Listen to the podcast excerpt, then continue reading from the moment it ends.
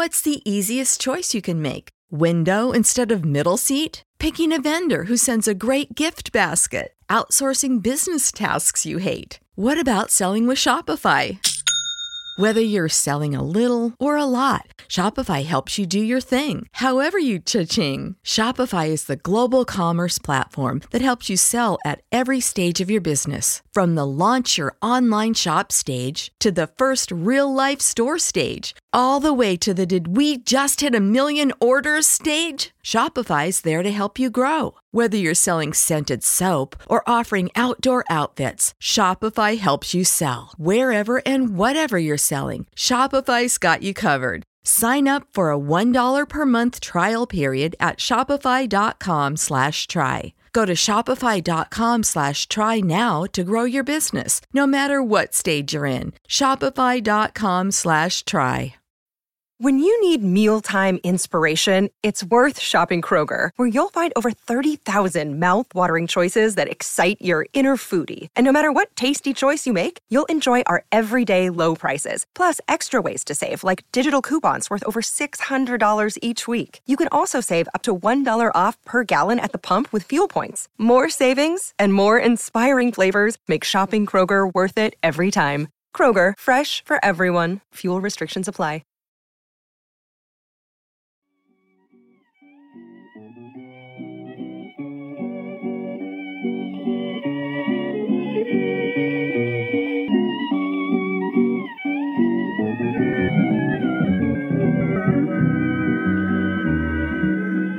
With a heap of moldering bones, the complete skeleton of a small human being, shut tight in an oaken chest in an abandoned and decaying log house.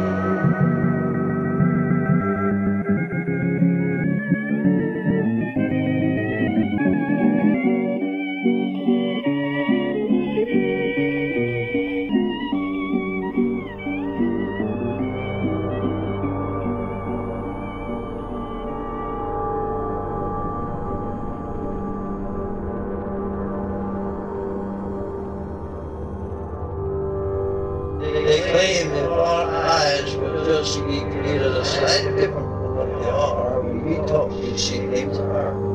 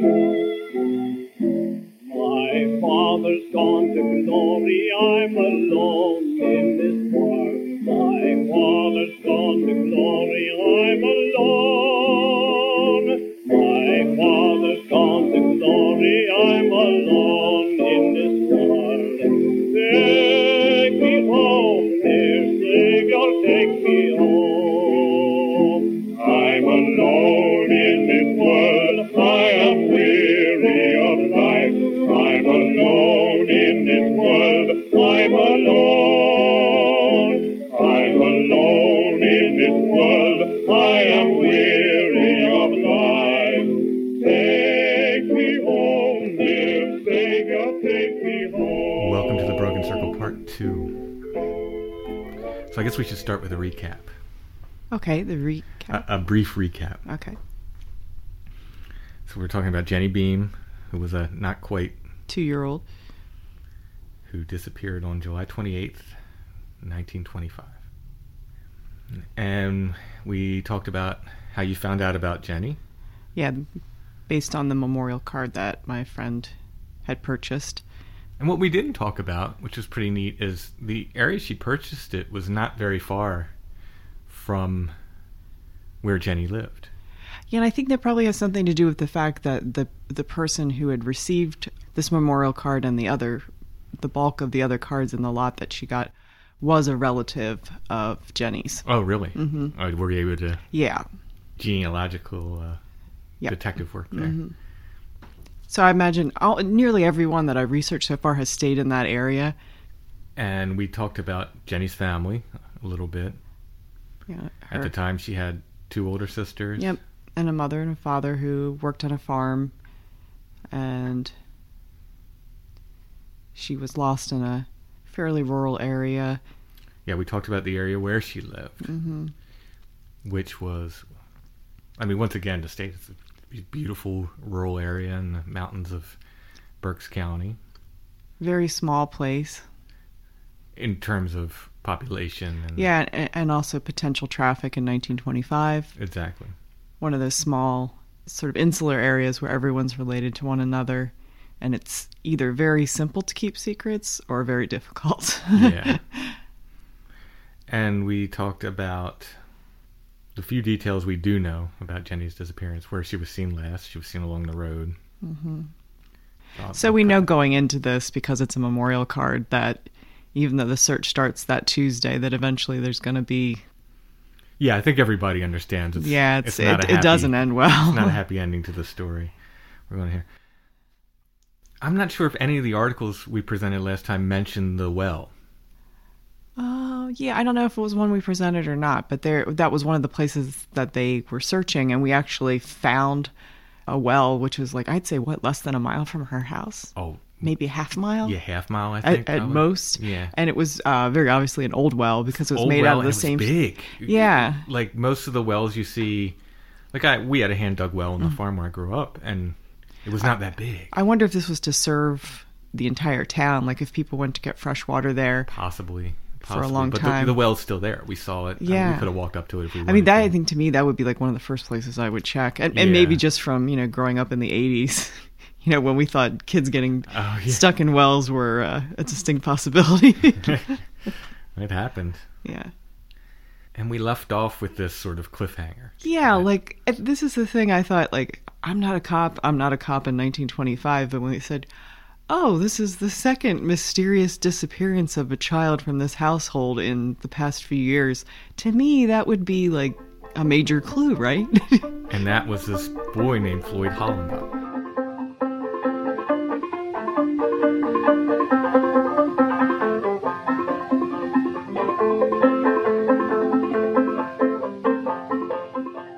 So he was staying with the Beam family.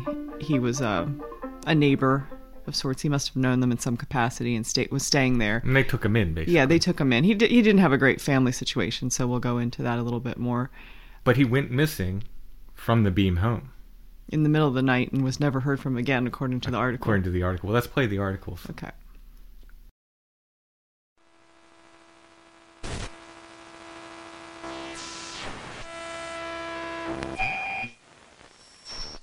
Child missing at Evansville. County detective is called to scene. Search continues. The residents of Evansville, the cement manufacturing center of Berks County, are much wrought up over the mysterious disappearance of 10-year-old Floyd Hollenbach from his home that place Sunday morning. The lad was sent on an errand about 10 o'clock in the morning to Molltown, a short distance away, by his parents to make several purchases at a store, and was given a basket to carry his packages in. He failed to return at the usual time when making this trip, which is several times a week, when the family became apprehensive and started out on a search for the boy. They found the basket along the road between Evansville and Molltown, and learned later that the lad never reached his destination. County Detective Joel Crick was notified and immediately started out the search for the missing child, and the police were given a good description of the boy, but up to an early hour this morning no trace of him could be found. There is a large foreign population in the vicinity of Evansville who are mostly employed at the cement works there, and Detective Crick searched every home, but could find no clue to the child's whereabouts. The search will be continued today. Play right side.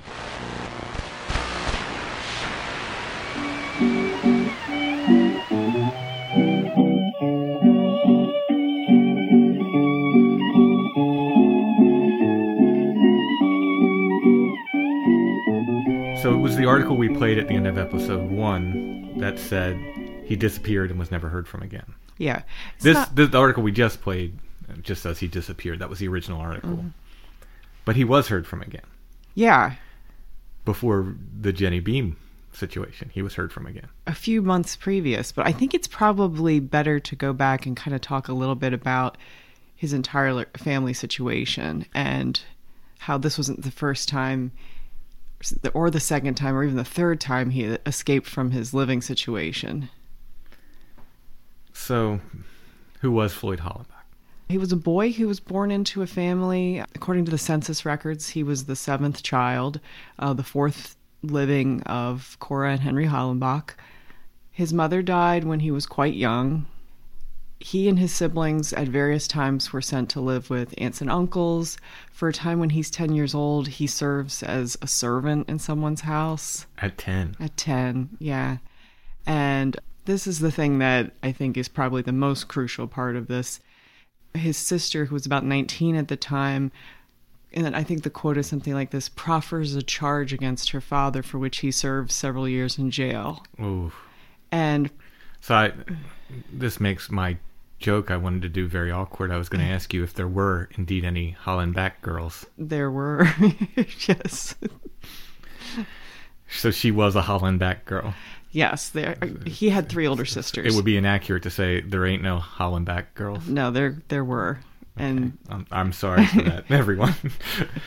um, no, this, not to make light of that. She filed a charge against her. Yeah, it's unclear uh, what the particular nature of it is, but other articles talk about his angry nature or his abusive nature. I don't know what the nature of the abuse is or what the nature of the charge was, but he did spend two years, at least two years in the Berks County Jail. So he went to jail. See, this is important to point out.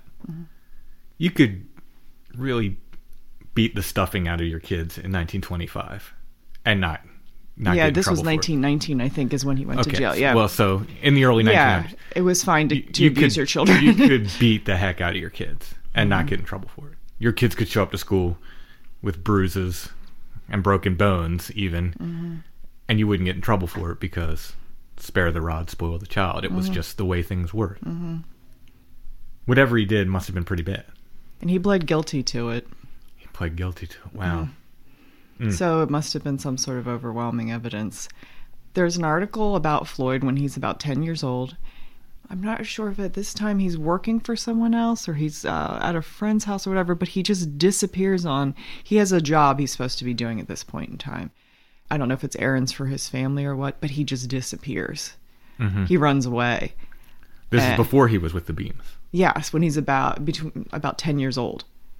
And there's a police report they're looking for him. They describe him and then they eventually find him at a neighbor's home.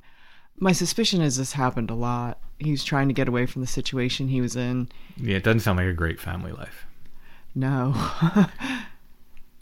He's separated from his siblings. They're not staying in the same place he is. He has no stability. Wow.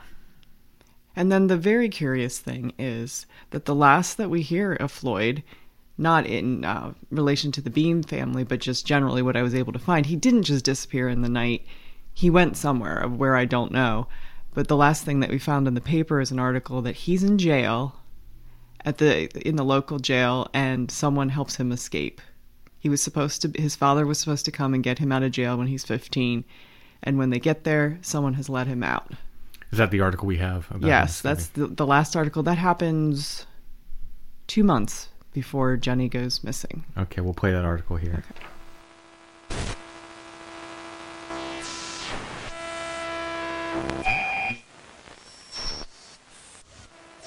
Runaway youth is at large. Police of entire section asked to be on lookout for missing lad. Police of Mount Carmel, as well as police departments throughout the entire section, were asked by Danville Police Force to be on the lookout for 15-year-old Floyd Hollenbach of Blandon near Reading, who escaped from the jail at Danville in a mysterious manner. The runaway boy was being held there pending the arrival of his father. When Chief Mincemoyer went to the jail, he found everything orderly, but when he arrived at the youth's cell, he was missing. The general opinion is that someone not in authority has a key to the jail and allowed the youngster his freedom. Floyd weighs about 90 pounds, is about 5 feet tall, and is attired in a heavy gray suit. He wore knicker stockings and brown shoes. He has light hair, round smooth face, and clear skin, and is of German descent.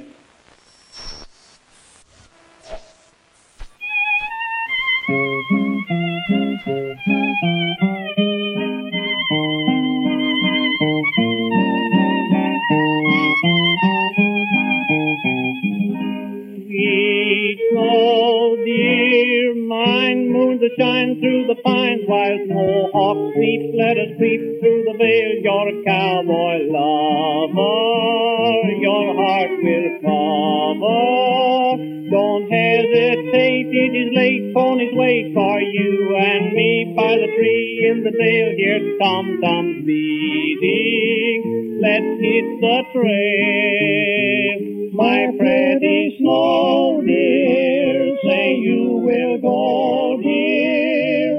From your side I'll never part. Every trail leads to your At one point, he's living with his aunt and uncle, and that's the last that I can find of him conclusively.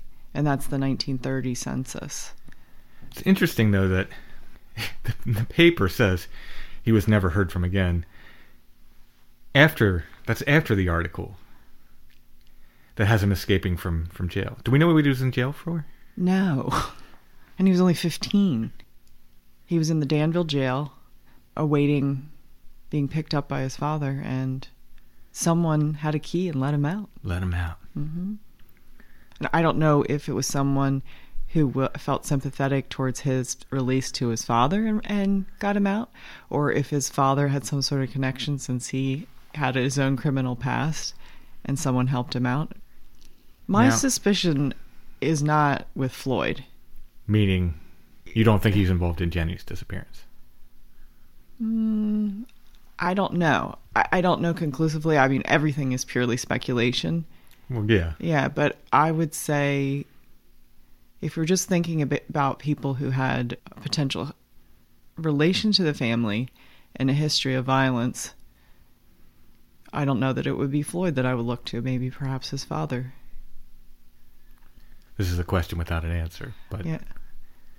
how well did his father know the beams? Yeah, and I was there some sort of animosity over their having kind of spirited him away and taken care of him?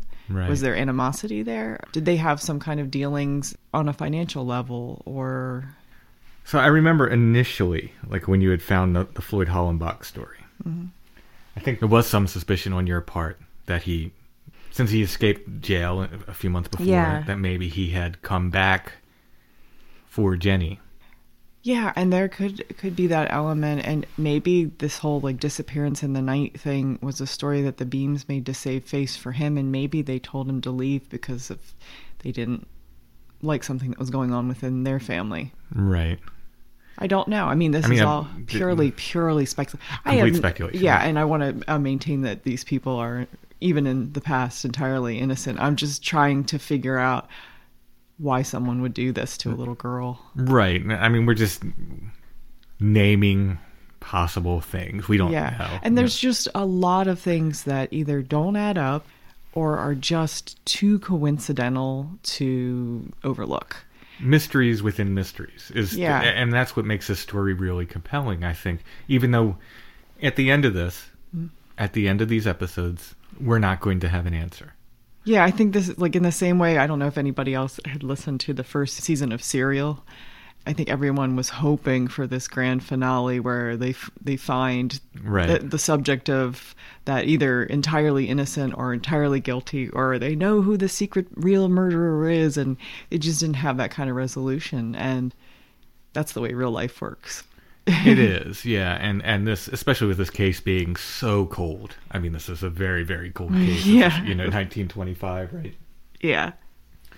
I don't think that it's impossible though. no and and like you said you know somebody knows Mm-hmm. or knew it's possible somebody took the information to their grave with them I still think it's entirely possible that one of the theories that the police had that somebody had accidentally hit her and panicked and didn't know what to do. I mean it's possible Yeah. it's certainly possible But I don't think we talked too much about what happened when she supposedly died, which Right. wasn't the day of, you know, that she went missing if that was the day of an accident.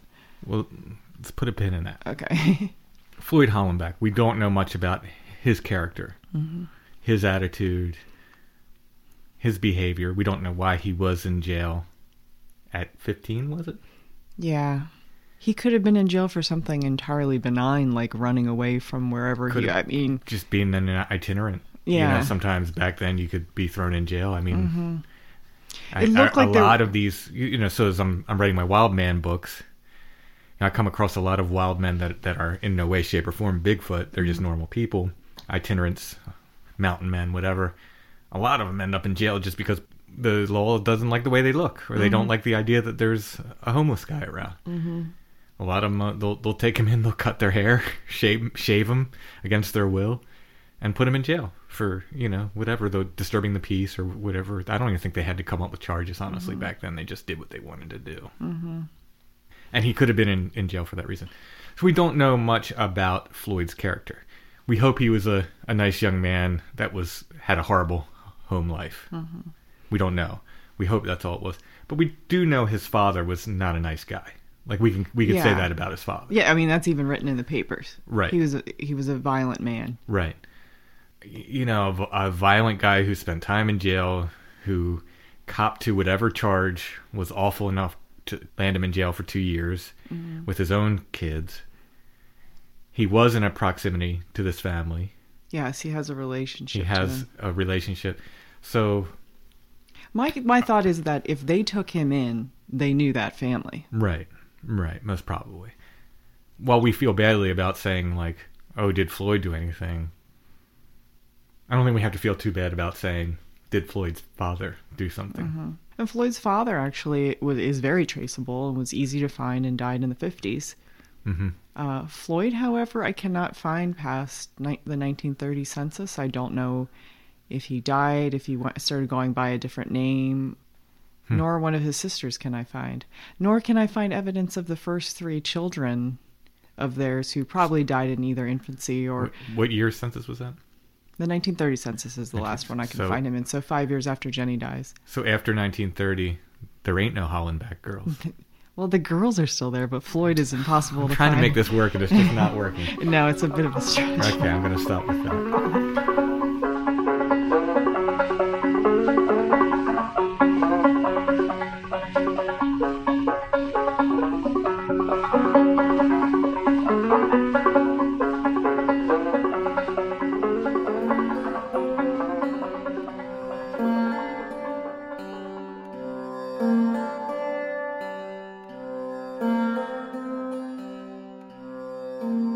Thanks for listening to Strange Familiars. I hope everybody's been enjoying The Broken Circle.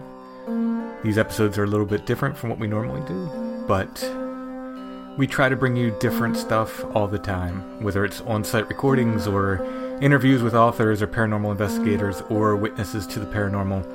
We try to mix it up and do different stuff. If you like what we do and you want to help us continue to make Strange Familiars, please consider becoming a patron. Go to patreon.com slash strangefamiliars. $3 a month gets you full extra episodes of Strange Familiars.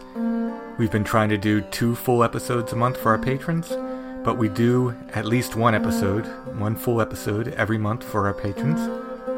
So lots of extra content.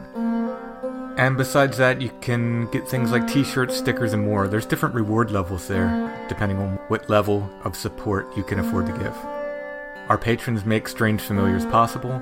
Without our patrons, we would not be able to make the show at all. So thank you, patrons. Thank you for supporting the show. And once again, if you'd like to help, go to patreon.com slash strangefamiliars.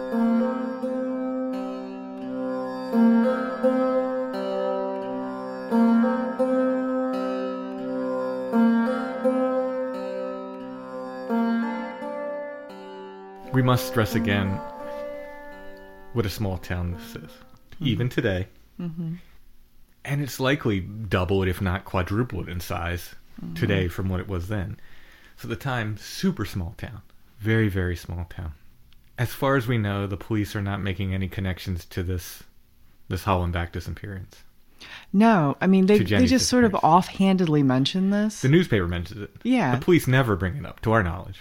No, they start questioning like the most absurd, you know, like they they immediately go to the um The gypsy theory. the gypsy theory. They also don't seem to question they say they're questioning an older woman, but they don't mention who she is. Mm-hmm. They also say they're questioning there's I think I mentioned this before. There's a boy who says he saw her after the little girl saw her Right. yeah. around noon. It doesn't really jive with the And he mentions that he saw her further along, like up by another field, right? Like, Yeah, like not, this isn't sh- the kid who saw her out of the back window. No, because that was a five year old girl. This is a twelve year old boy. and and like you said, this at this point, this is the biggest news in town. yeah, this so is story. he is this kid just chiming? In. Oh yeah, I saw her too. Yeah, we yeah. don't we don't really know. I don't put a lot of stock in his. I mean, you know, to me nowadays he'd be on a list of people that were kind of suspicious. Right, You're the last person to see her. Yeah, exactly. I don't think that. To me, I think that if there was any credence to it, he either saw someone similar, or he just wanted to be in on the story. I'd say though the the whole Floyd mystery is not the weirdest thing in the paper being reported at Well, that it's time. not, and I was going to get to that because was it just bad small town policing, or was it was it this like primitive? They didn't have a good idea. They didn't think of policing the way modern policing does to make these these connections and so forth, or were they doing it and we just don't we don't know about it? You know, Yeah, I don't really know what they investigated. We have no way of. because there's something else, That happens the same week that Jenny goes missing. and it's less than ten miles away. Yeah.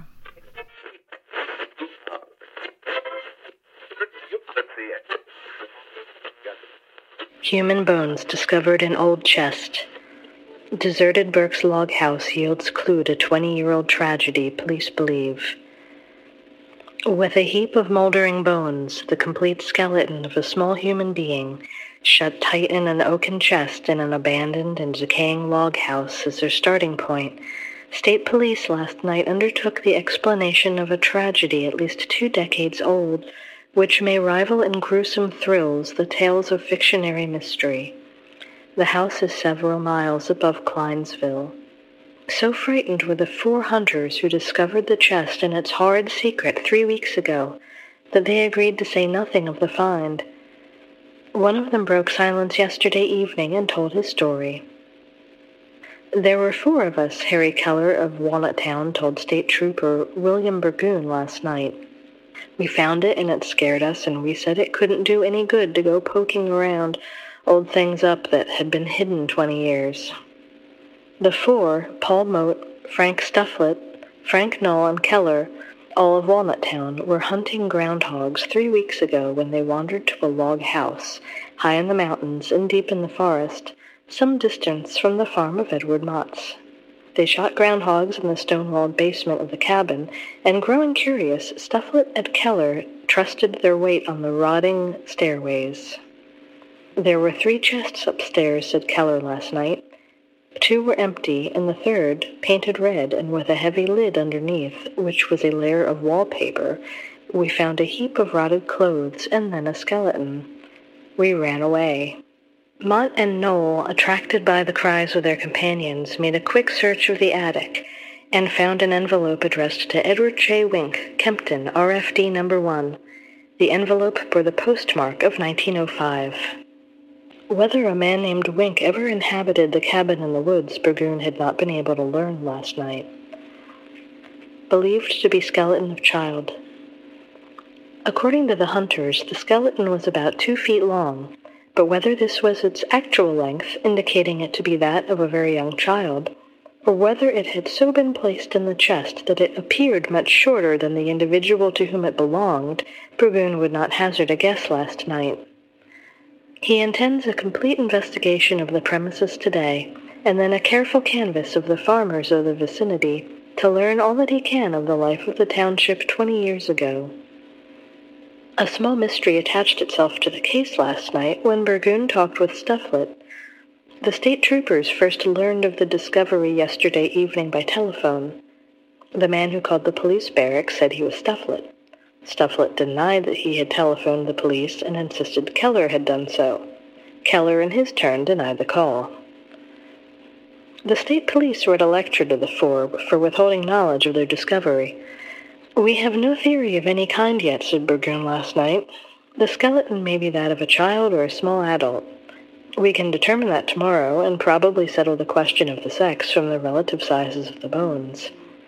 We have not had time to make any investigation of old mysteries. The possibilities of the find, according to Burgoon, range from the death of a child and a burial neglected for some reason to murder.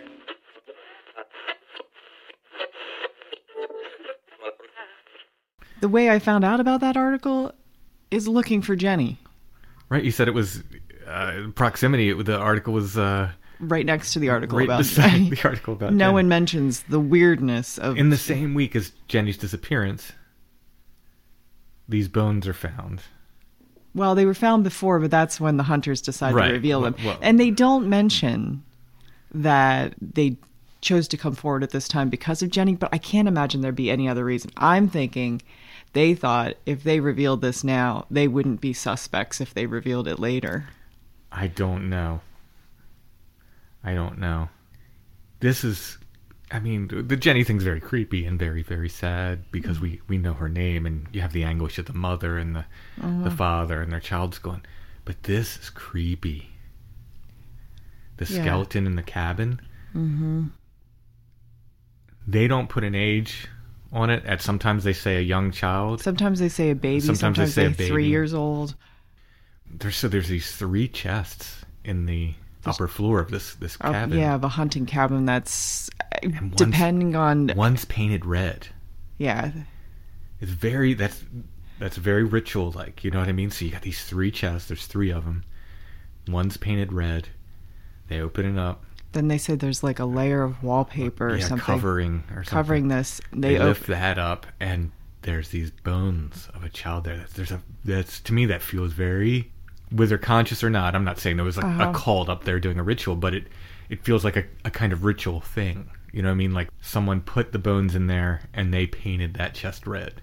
That was or they chose out of the three they, chests or the they red chose chest. the the red chest. You know, it Mm-hmm. seems like a very very kind of ritual thing to put these these bones in. and with both of these situations, I feel like if you were just trying to get away from a crime, they live in the middle of mountains where you could bury something and no one had the capacity to Oh, yeah. ever find any evidence of Jenny or if, or if this you body. wanted, and we mentioned several times that the swamp was only a few acres. It's not Mm-hmm. miles and miles long. But if you went back in there and buried something down, Oh, there's woods all over the place. yeah, There's and and the way that ground just sucks in with the moisture and stuff, you could, you could put something in that ground and and it would be gone.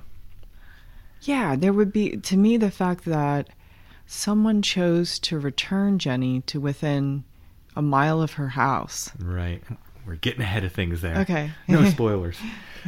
or the fact that somebody saved these bones. This- somebody saved this body. in this cabin where people have not lived. I think they said for five years they interviewed the people Well, there. it depends. Some people say it's been a long time. Some people say they kind of remember recently. To me, I think it was probably more so a hunting camp than like a physical residence. That's why the the hunter. I don't think the hunters had anything to do with it. No, I don't think they And I either. absolutely think because their stories are consistent, they each tell the same story, the same details, Yeah. and they were and the fact that they admit a certain amount of vulnerability by talking about how they were scared to come forward. Right. And I don't even think it, it doesn't appear in the articles that they were scared to come forward because they thought that they would get in trouble. It was almost like the whole thing scared them Yeah, on a very were- personal level. they were creeped out. They were creeped out. And the fact that they went back and thought, oh, maybe we're being ridiculous. We should just go back. Because, you know, you could look at things first and, you know, the blanket on the floor looks like something different from what it is. And, Mm-hmm. and you get in this sort of mindset of being scared. And they went back and they saw the same thing. Right. They, they they went twice. The second time it was still there. This is so creepy. Whether someone was living there and that was their child and they decided to save it for some reason, which seems a really that's really bizarre behavior. Mm-hmm. Or someone deposited this in this abandoned cabin. Mm-hmm. I'm thinking there's some, obviously, there's some connection between whoever put that body there and the cabin itself. Sure. Yeah. Mother's Day is almost here, And you can get her the most beautiful time tested gift around a watch she can wear every day for Movement. Whether mom's into classic dress watches, rare and refined ceramics, or tried and true bestsellers, Movement has something she'll love. And right now, you can save big on the best Mother's Day gift ever with up to 50% off site wide during Movement's Mother's Day sale at MVMT.com. Again, that's up to 50% off at MVMT.com.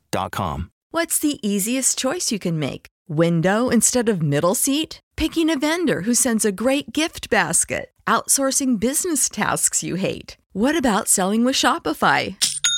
Whether you're selling a little or a lot, Shopify helps you do your thing, however you cha-ching. Shopify is the global commerce platform that helps you sell at every stage of your business. From the launch your online shop stage to the first real life store stage, all the way to the did we just hit a million orders stage. Shopify's there to help you grow. Whether you're selling scented soap or offering outdoor outfits, Shopify helps you sell. Wherever and whatever you're selling, Shopify's got you covered. Sign up for a $1 per month trial period at shopify.com slash try. Go to shopify.com slash try now to grow your business, no matter what stage you're in. Shopify.com slash try.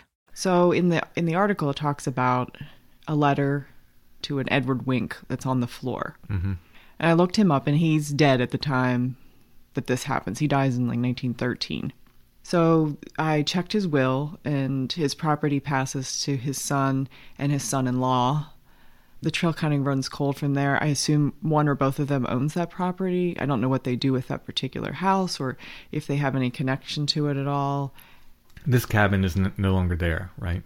We found no, because I think it was. They, they said it was like revolutionary. Yeah, they allude to it being, and there's nothing like that. That's still right because we were going to go look for it, and then we kind of decided we're like, probably not going to be able to find yeah. it. Yeah.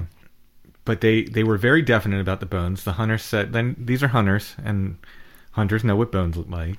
Yeah, that's what they, I, that made their story more. They uh, they said not only did they see a skull, but they saw breastbones, mm-hmm. I believe, and they were very certain about it. And, and the I believe in the one of the articles, I'm not sure if it's one of the ones that will present, but they're very certain about it. Like I know what I saw.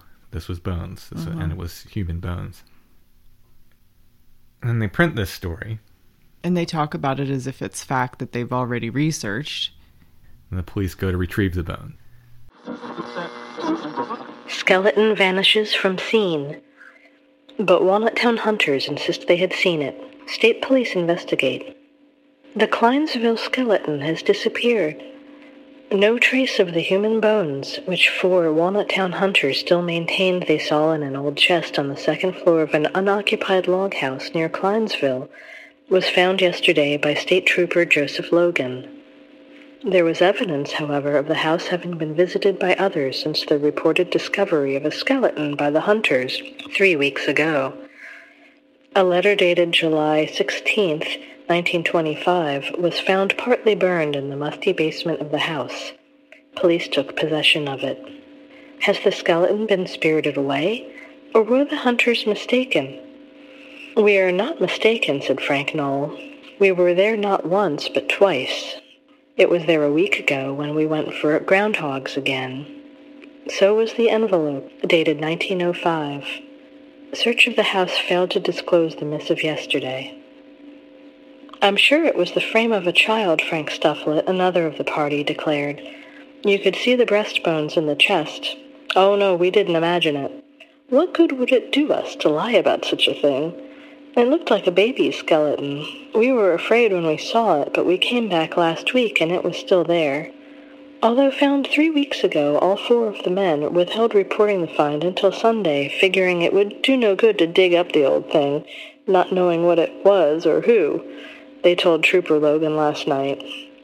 It was their conversations with the neighbor storekeeper that brought it to the attention of the authorities. State Trooper Logan searched the entire house and nearby sheds yesterday afternoon. On the second floor of the log house, just as the four hunters described it, was the chest. Layers of dust, the accumulation of years, covered the top. Marks were visible, indicating it had been opened recently. Raising the lid, the trooper found a bit of a woman's blue and white striped apron and a patch of blue serge trousers. Half-eaten walnuts and torn bits of paper and cloth, the work of a nest of squirrels, littered the entire bottom of the compartments of the old oaken receptacle. A piece of wallpaper, which the Walnuttown men said covered the skeleton, lay beside the chest. But there was no skeleton, no evidence of any bones, nor decayed flesh, which the hunters said was there when they saw it. Another chest in an adjoining room was searched. It was empty. Except for a broken bottle and pieces of wood, the entire second floor revealed nothing. Spider webs, abandoned birds' nests, bits of broken window panes, and an old iron hook added an uncanny touch to the surroundings. When the upper floor failed to reveal the skeleton, the trooper and his party searched the bottom floor. An old squeaky door swung open into a dusty closet. A man's shoe, long since discarded, laid on the floor. A broken cask, bound in reed, was toppled over on its side. Lying in one corner of a room on the first floor was an old wire file holding invoices and letters dating back to 1897 in the name of Edward T. Wink, former owner of the place, residents about there say. The place is still owned by his estate, police claim. Search of the grounds surrounding the house revealed nothing but a tumbled-down spring house, an old, partly filled well, and one deep one, without covers, into which Trooper Logan almost plunged while tramping through the heavy underbrush. All about the house, trampled weeds substantiated reports that others had visited the place since the Walnuttown hunters made their weird discovery. I believe the men are telling the truth and really believe they saw what they thought was the skeleton of a child, said Logan. But what could have become of it since they were here two weeks ago? If it was a skeleton, then the party who placed it in the chest became alarmed after the men's report became public and decided to remove the bones before police reached the scene. Then again, it may be that in their excitement, the imagination of the hunters carried them off, and what appeared to be the frame of a human body in the dim light of the log house was only the stuff which we found in the chest yesterday. When three of the four men, after several hours of questioning last night, still maintained that they could not have been mistaken, state police decided to have one of the hunters go with them to the mystery house and examine the chest under more favorable light. From Frank Greeby, tenant on the Edward Mertz farm several squares from the mystery house, it was learned that several parties of hunters visited the house since the Walnuttown hunters were there three weeks ago. Greeby said he did not know who the people were, but that they asked permission to cross his farm in getting to the favorite hunting grounds. Today, State Trooper Logan will question the writer of a partly burned letter dated July 16, 1925, which was found in the cellar of the log house during the search yesterday afternoon. This letter, he points out, shows someone visited the house after the first visit by the Walnuttown residents.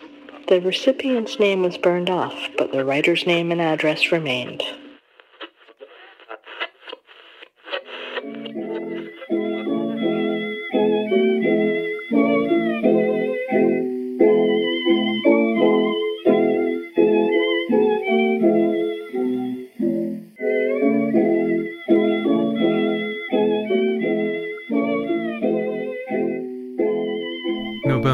Someone just had a key, unlocked the door, and never heard from again. Did someone read the first article, get scared, and run there before the police could get there and get those bones out of there? That to me would seems the obvious thing The other option is even creepier, though. that someone else wanted them. Someone saw those hunters go in there from the woods or from some other position, Uh huh. And they knew what was in there. Someone who put those bones in there, perhaps, Or they could tell something had been moved.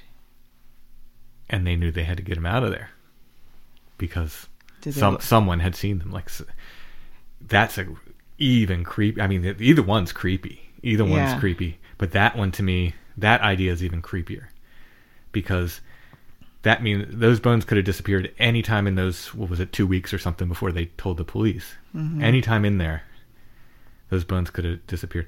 The fact that they printed this story, before they went to the fact that the police didn't go out immediately immediately. Like, or the fact that this happened during the time when they're missing Jenny. Well, yeah, well, we'll we'll get to that. Like that's a whole other thing. But the fact that the police didn't go out there immediately before they go to the press, because the police, I'm assuming, fed the story to the press, not Yeah, because Not one of one of the hunters called the police. Right. Yeah. So, before you go to the press, before you tell your buddy Jim, the reporter for Reading News or whoever Yeah. it is, go out there and retrieve those bones, buddy. Like this is a big failing to me. But again, maybe they were gone already, and if they were gone from some other agency before that appears in the newspaper, that means someone either saw those hunters go in there, someone who knew those bones were there, Or they heard tell through the town. or they heard tell through the town, or like you said, they could tell someone had been in there and the stuff was disturbed. They said you could see fingerprints in the dust on the red um, chest mm-hmm. where someone opened. Now, were the was that from the hunters opening, or, or was it you know from? Yeah, and how often does it get opened? Right, right. To me, the idea that someone went in there and and they didn't take the chest, they cleared the bones out. Yeah, they kept the chest. They just They- took the bones. Yeah, they left the and and they just the bones are gone. So these bones are gone, but these hunters are definite. You know, they they know what they saw. I totally believe them. They're not going to make up a story. Why'd you make up a story that to potentially get you in trouble? Mm-hmm. You know? I think that they sat on it and had discussions about it, and they decided they weren't going to tell anybody about it. They were going to just leave well enough alone. I mean, I think that would be a very sort of. yeah, Uh, uh, but I think also if one of them ends up telling. I think it. I think you get haunted.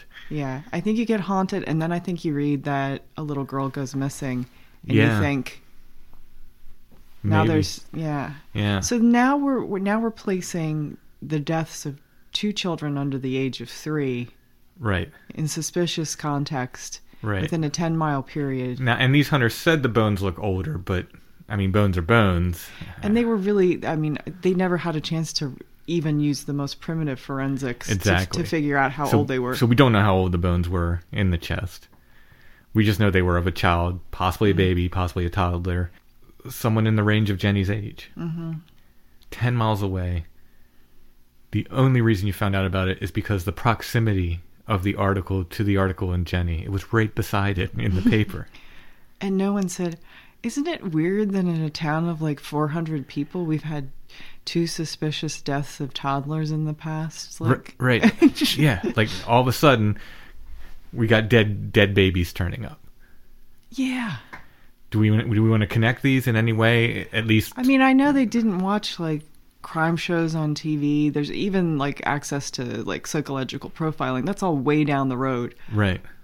But just someone with a little bit of a inquisitive mind, I think, can put together. Hey, it's really odd in this area to have something like this happen once in a hundred years, but now it's happened twice in the same week. Yeah.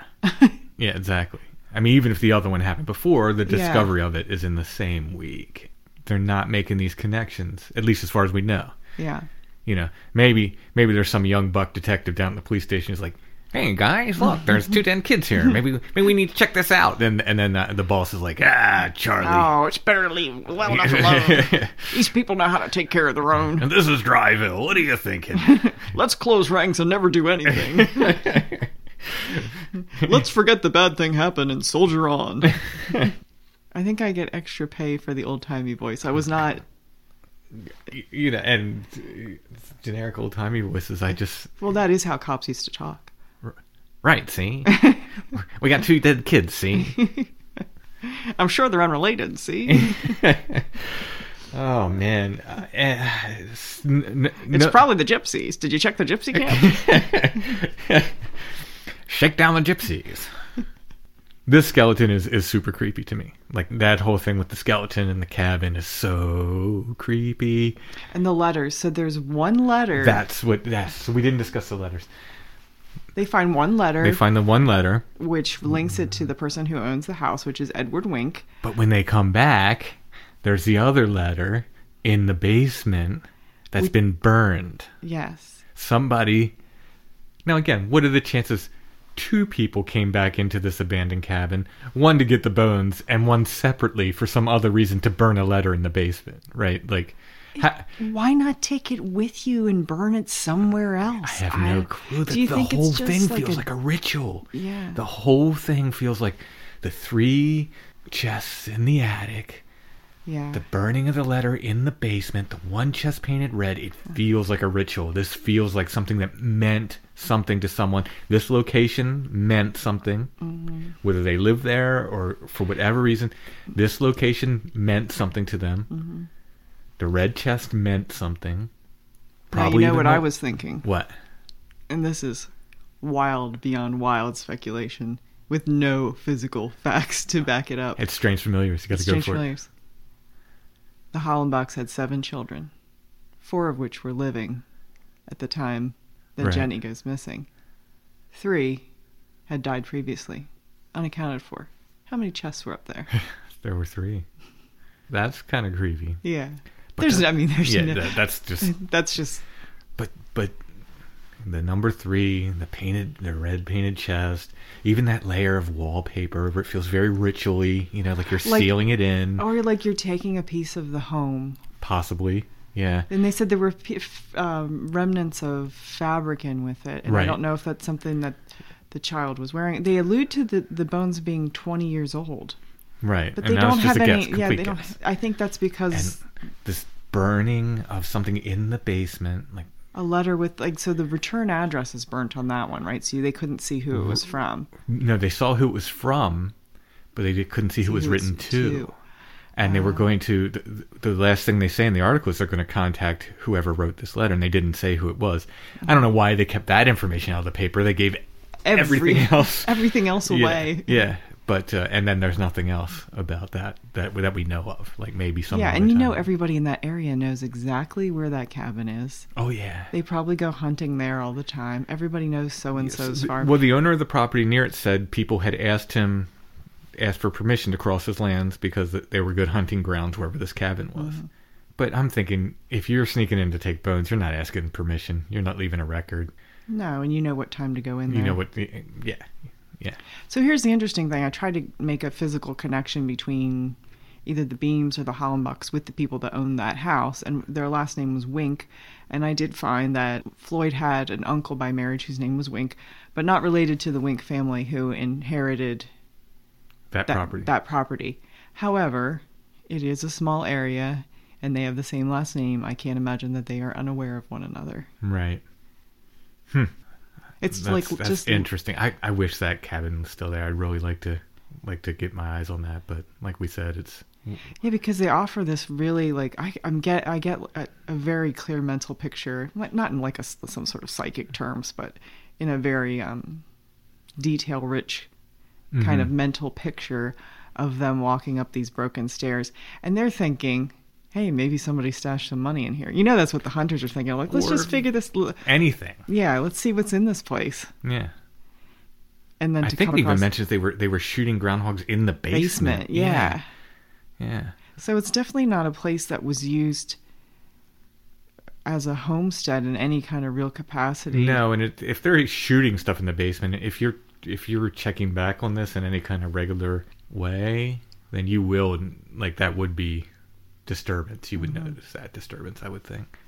So I'm thinking that the only way that you could secret away a body in a chest for years and years and years is if you knew who owned the place or you owned the place. probably, or or you just knew enough about it, where you just You just knew it was remote abandoned. enough where people don't or you in there. live next door to it. exactly. Somehow you can keep an eye on it. Yeah. I mean, my feeling is that, like I said, it's a very ritualistic thing. It, people came back here often to this place. Whoever whoever put those bones there came back somewhat. and it often. could be in a very in a much more benign way than where we're thinking. It could be. No, no, it, it absolutely could be. It yeah, could, I think it, could be a mother who just couldn't part it- with a child. it- exactly. It could, it could have been there, there's people who couldn't afford burial services or for whatever reason. You know, it's a bizarre thing to do. It's a bizarre Mm-hmm. thing to do, but maybe, you know, maybe it was something like that. Maybe it wasn't that nefarious. and that's why you know when I say ritual like, I mean I don't I don't necessarily mean like a, an occult kind of ritual. I mean like A personal. Aff- a per, it could be a very personal ritual. Like you said, mm-hmm. the, the the wallpaper could just be maybe it was wallpaper from the the baby's room or something. You know, Yeah. maybe maybe it was maybe there was some meaning to that. To you know, I was thinking like it was a kind of sealing it in. It was like another aspect to the ritual. where you could open the you could open the container but not see it all the time. right, yeah, you knew it was there. Yeah, it, it just it, it just feels like such a ritual thing to me. Yeah, because why wouldn't you, even if you had a body that you were checking on that was in there like that, why wouldn't you put like a heavy blanket or something over top of it? Yeah, I don't know. Like, it's just, yeah, there's something there's something there. I don't but- know. I'm like to try to speculate on, But it does feel more nefarious with the burning of the letter and, and all Yeah. that. You know, what I mean, if I just don't know why even in those days you wouldn't get rid of any.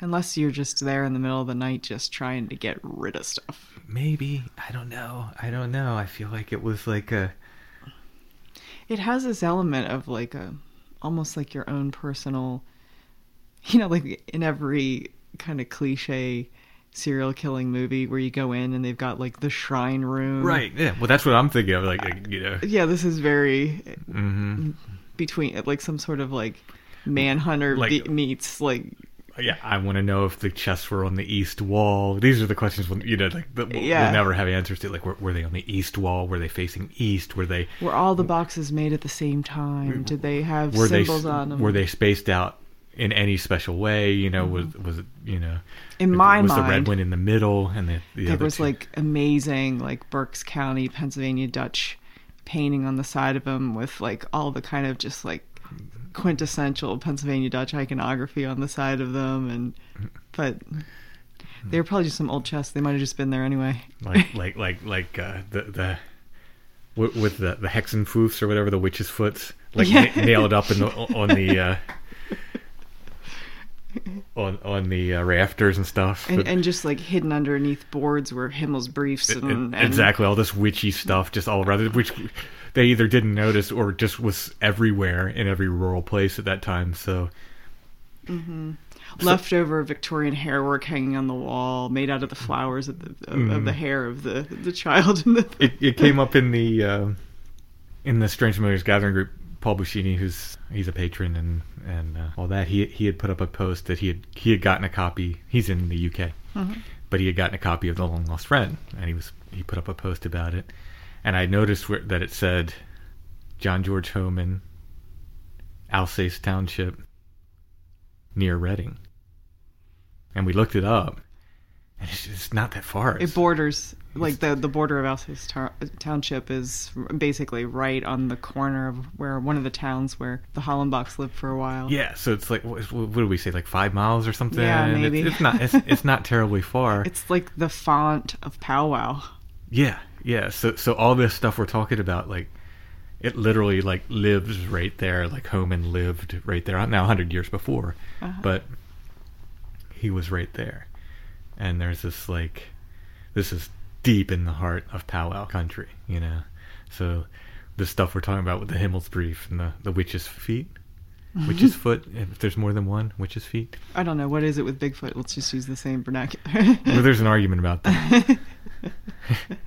People have tried to establish the plural of Bigfoot as Bigfoots Uh-huh. and Big Feet, both of which. I think it should just be Bigfoot singular again, right? just that- like deer, right? All right, I insist on that. Mm-hmm. Other people insist the plural is Bigfoots or Big Feet. Both of them Mm, sounds awful. ridiculous. Yeah, Bigfoot like deer. Um, exactly. And uh, maybe as a like a quick aside for people who don't live in this area, we could just touch on what powwow is. And I know we've talked about it probably before in Strange Familiars, but it's just a folk tradition of healing, um, very very akin to just a like a, a folk, faith healing. It's folk magic, but it's tied in with. It's very much of a faith healing tradition. It's a folk magic tradition. The three main books for it were The Long Lost Friend, Egyptian Secrets, which is attributed to Albertus Magnus, and each one of these books gets progressively a little more occulty.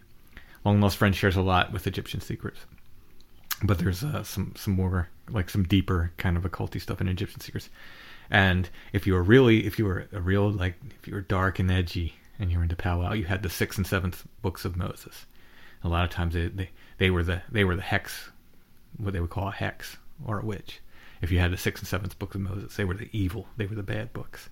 But I think that for the vast majority of people who practice this, it was sort of like just sort of a basic necessity. This is what the people that did this became. They were like the default primary care physicians. They were the wise the wise men and cunning women. yeah in the for village. people who couldn't this is afford medical care. Certain authors who have published books with little moons on the spine have claimed the powwow tradition is some kind of secret passing down of Wiccan beliefs through the centuries or something. Uh, no. It's a passing. It's a familial passing of knowledge, but um, Yeah, now- but it's grounded in religion. the the folk music the, the folk magic roots of this go back they, there is paganism in it if you go back far enough. Just like there is in Christian Christmas. right exactly exactly. But this is the people who were doing this for the most part would have identified as christians as religious people. This was faith healing. It was done in concert with prayer etc etc now the dark side of that is that some of what is in the long lost friend is, is how to protect yourself from witches how to find witches and how to kind of turn witches curses back on them.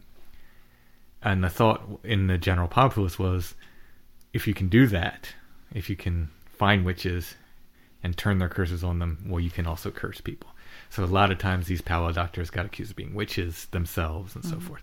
So this would have been woven in into the, the, the culture up there. All of this. Does that lay the groundwork for this being more of a ritual situation you know in this cabin. I don't know. I'm just going with like gut feeling feels ritually to me. I wish we had access to someone who was, you know, had some psychological, real as opposed to speculative psychological uh, expertise in this regard, who could talk about when they find cold cases like this in such a manner, what does that usually mean? Is there a pattern there? Does Right. that usually point to a family member? Does that usually point well let's that's a good point let's talk about what we know and likely suspects and et cetera et cetera I think most of the time when a child goes missing, unfortunately, it turns towards the family. Yeah. Jerry, another listener, Uh-huh. another regular. Don't know if he wants me to say his last name. He knows I'm talking about him. uh, he was on. He talked about the uh, the weird lights he saw in Iceland. So he's been on, Oh, on the show before. Jerry pointed that out as well several times. He's that's his big issue with the the missing 411 stuff. He says that There's an obvious explanation for a lot of it. f- that and the fact that most often and sadly he has pointed out several times it it is the family it's someone in the family that's really uncomfortable and it really hurts to talk about especially in these like if it was me if i was writing the, the missing 411 books and you know i might write a missing person's book at this point because the people who are writing missing people missing people books are now writing historical bigfoot books so why not? It's certainly easier to talk about some kind of supernatural other or this mysterious undescript thing than accuse families you know? That's an uncomfortable and a, and a sad thing but and I think that's um, where a lot of, in my mind, paranormal phenomenon exists. It's easier to think of a third party boogeyman that's or a fiend, which is what the family said a fiend took her. Mhm. It's easier to think that the fiend is from the outside than the fiend within.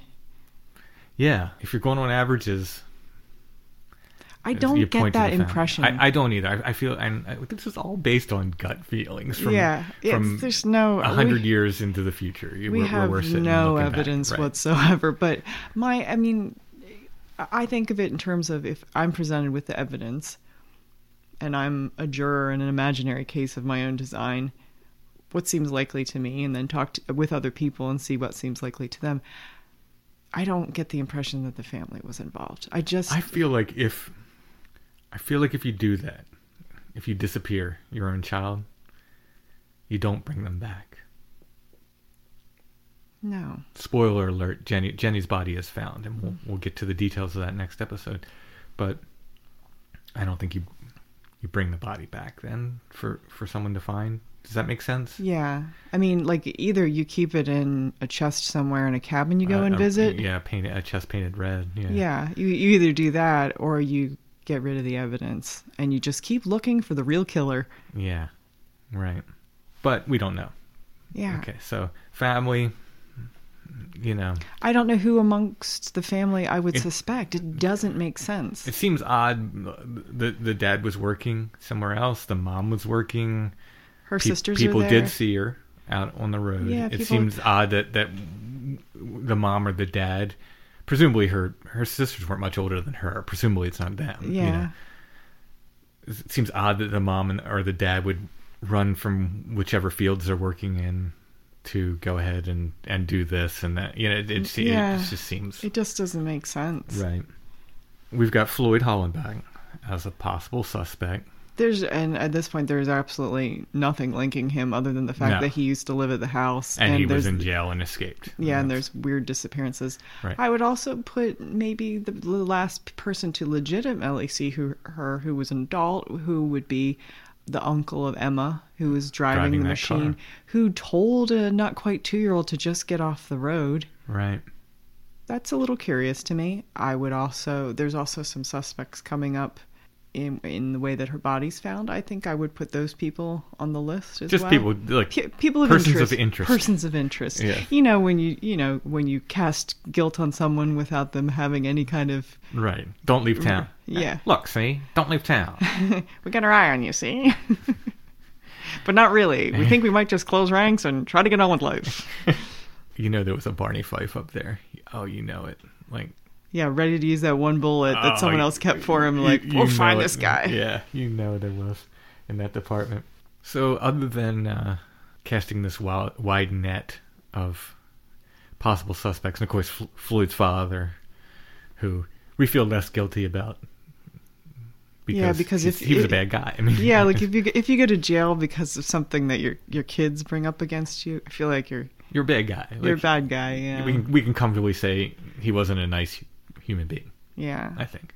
Throw him in the mix. You know, these are people that we're not saying they're guilty. These are just people that we would talk to if we Yeah. were, if we were the police officers. We'd want to talk to. Yeah, I think I'd really want to talk to that guy who was driving that car. Mm-hmm. I know it's a different time, but I want to talk to the guy who tells a not even two year old, "Hey, get out of the road." this is someone who probably can't answer back at this point. I mean, I just think about our kids when they were two years old. You know, they were just learning how to talk, and she wasn't even quite two yet. Yeah, She couldn't say, "Okay, I'll go back to my mommy," or Right. "or Can you help me?" was she, was she in a Was she upset? Was she crying? Was she just walking?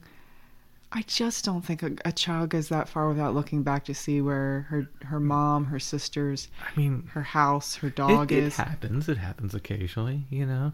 But the grandparents are adamant that a fiend has taken her. hmm And I wonder if that is based on the fact that perhaps they knew that she was taken. well, maybe it's a whole different kind of fiend. We'll talk about that on the Patreon episode.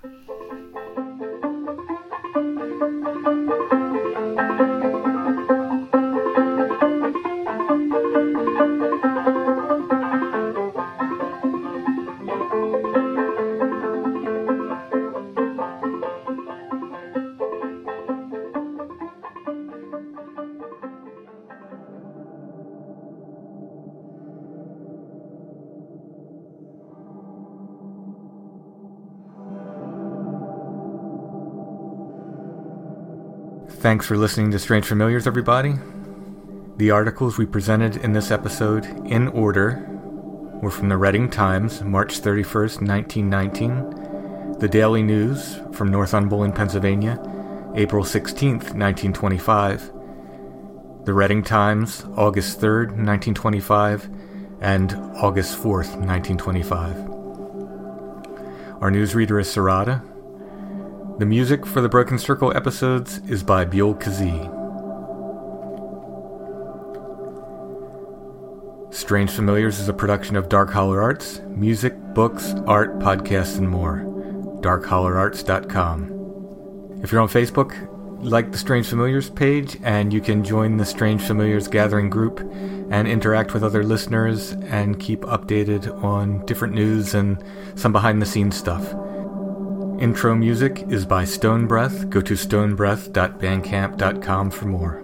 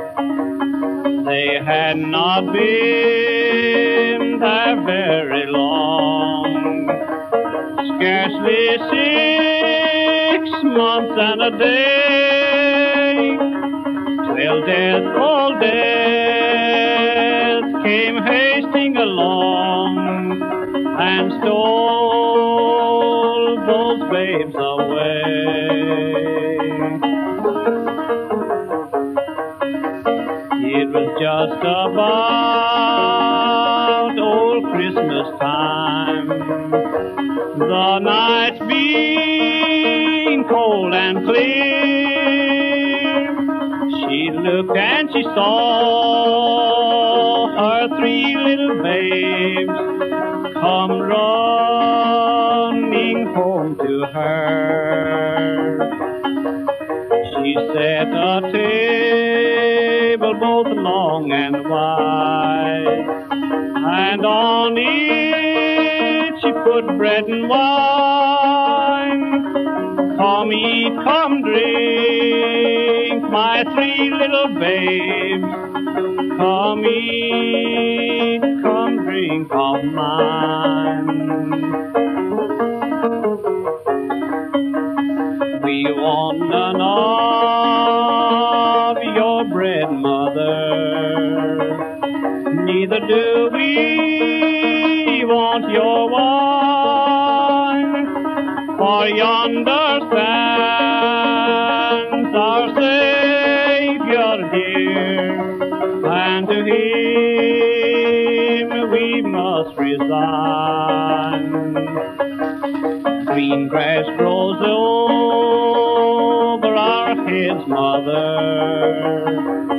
Cold clay is under our feet, and every tear it wets our winding sheet.